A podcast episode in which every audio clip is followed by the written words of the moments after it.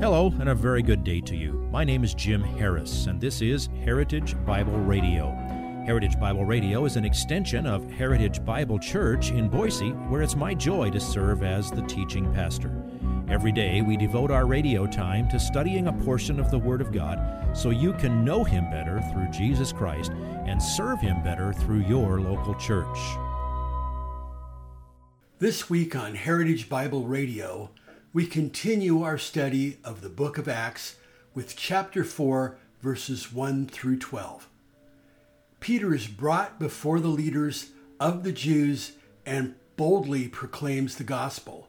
He ends his gospel message in verse 12 with the following declaration There is salvation in no one else, for there is no other name under heaven given among men by which we must be saved. Please follow along with Pastor Jim as he delivers today's slice of this week's message entitled, No Other Name Under Heaven. Now remember, they were heading to the temple for the three o'clock in the afternoon prayers. They stopped, they healed the man, and then Peter preached.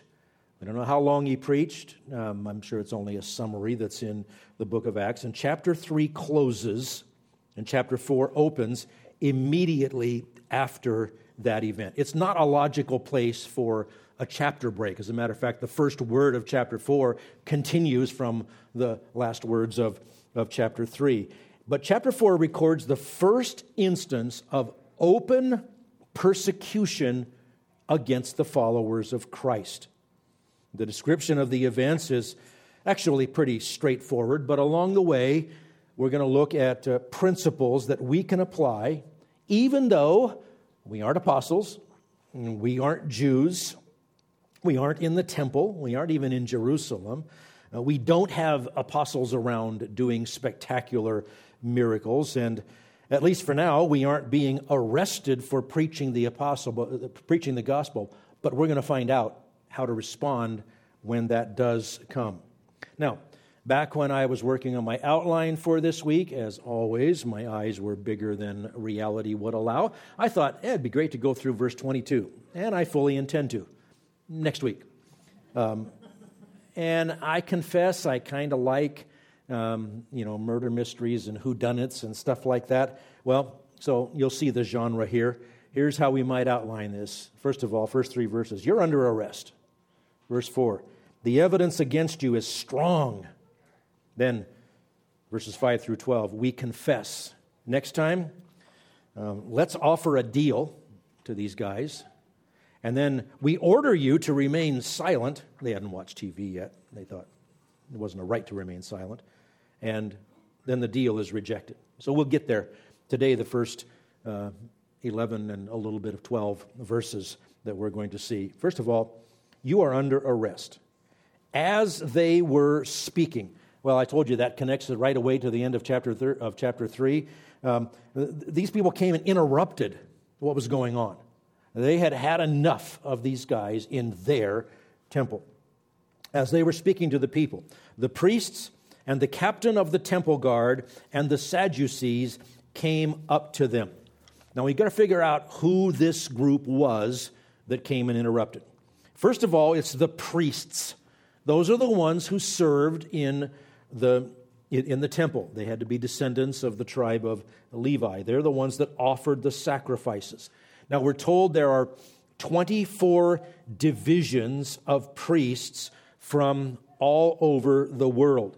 They rotated serving in the temple uh, in two week shifts. So it, uh, every 40, if you were a priest, out of every 48 weeks, you would serve a two week uh, a two week time, and otherwise you would be at your home. And they came from all over Israel. Um, if you aren't familiar, if you want to make a connection, Luke chapter 1, verse 8 tells us about Zacharias, the father of John the Baptist, and it says he was serving his priestly service according to the order of his division among the priests. So it happened to be his, his turn and God arranged that providentially. Now, so you got a group of priests, an unknown number, but pretty big crowd. And then the captain of the temple guard.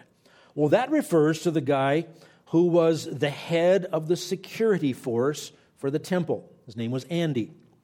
He answered only, if, that, if you don't know Andy, well, I'll introduce you later. Um, with all the ceremonial regulation that was, you know, formal activities that went in the temple, went on the temple, you couldn't just come there and freelance. So somebody had to keep order. So the captain of the temple guard answered directly to the high priest who kept, who, who kept everything in control. Uh, there were also, especially at times like Pentecost and Passover and, and Day of Atonement, there was matters of crowd control. There would be thousands more people in Jerusalem than, than usual. So it was necessary to have people who made sure things were under control. So it was a legitimate role that they had.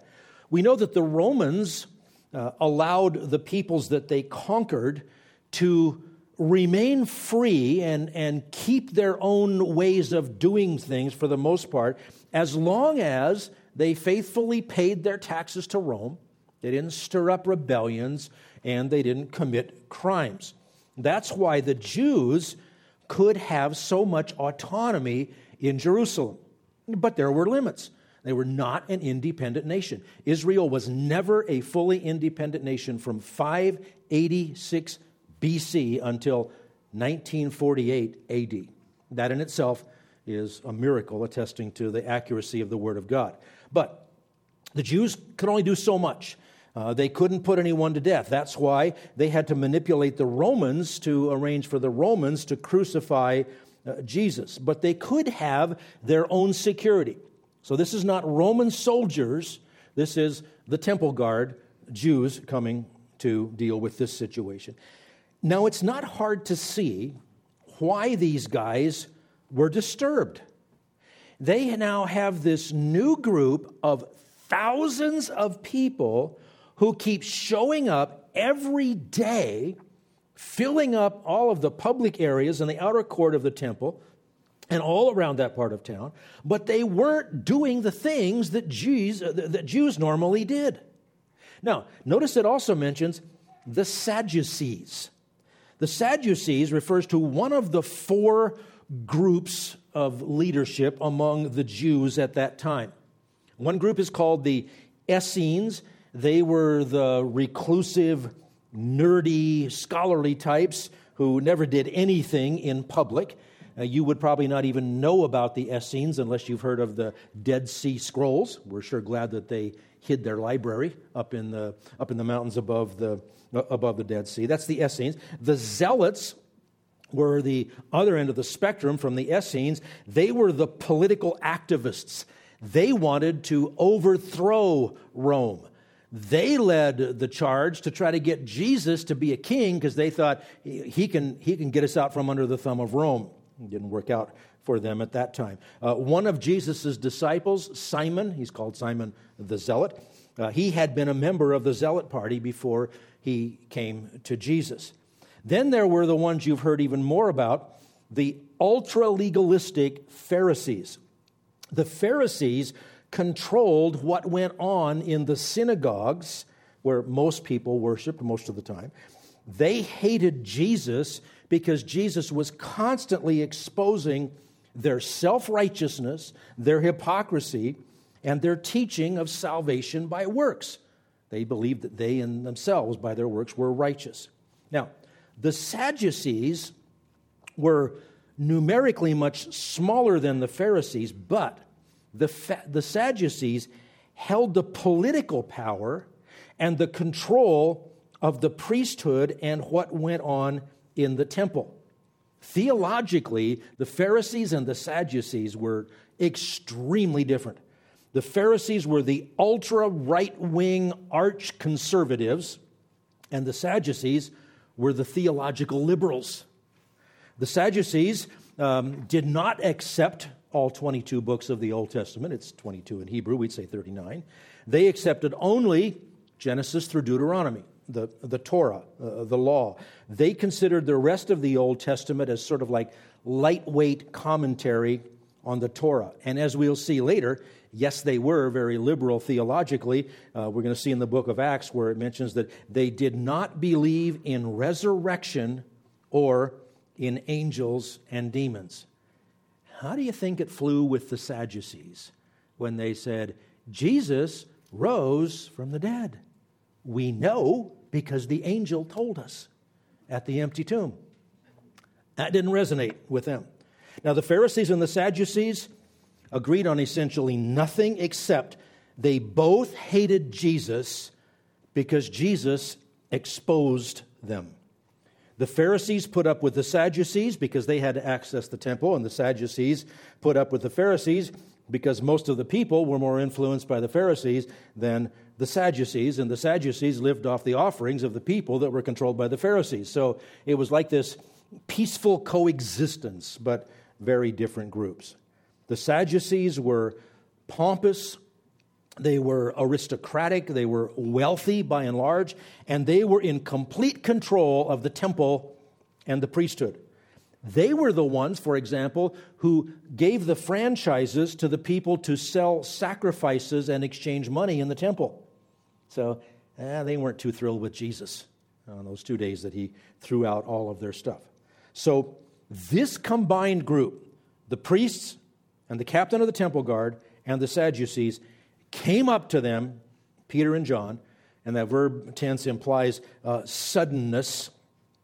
And verse 2 being greatly disturbed because they were teaching the people and proclaiming in Jesus the resurrection from the dead. This group did not think this through and say, you know, something's going on here. I mean, I think there's a revival. I think we better go ask some questions. We better go listen to what these guys are saying. We better go, we better go open our Bibles and think this through. No, they were greatly disturbed. If you would like this message on compact disc, let me know and we'll send it to you. You'll receive the entire message, not just the portion on today's program. You can order by phone at 353 4036 or by writing to us at 7071 West Emerald, Boise, Idaho 83704 or on the internet at hbc boise.org. Heritage Bible Radio needs your prayers and your financial support.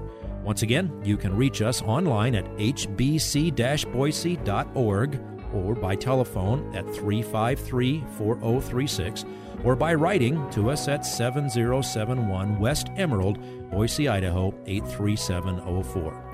And if you need a church home here in the Treasure Valley, I hope you'll visit us any Sunday at 7071 West Emerald. For Heritage Bible Radio, I'm Jim Harris. See you next time. Bye bye.